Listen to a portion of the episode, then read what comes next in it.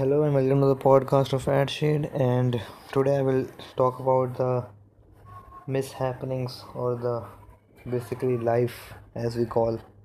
Whenever we are unhappy, we want to know the reason or the purpose of living. Whenever we are happy, we just want to live.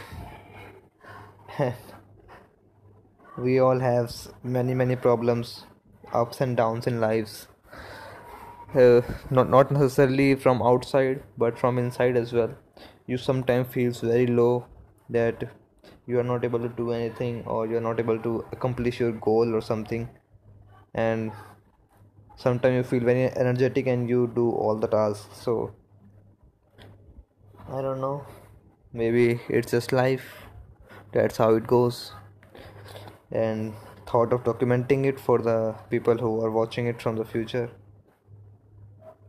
Hope you like it, and thank you.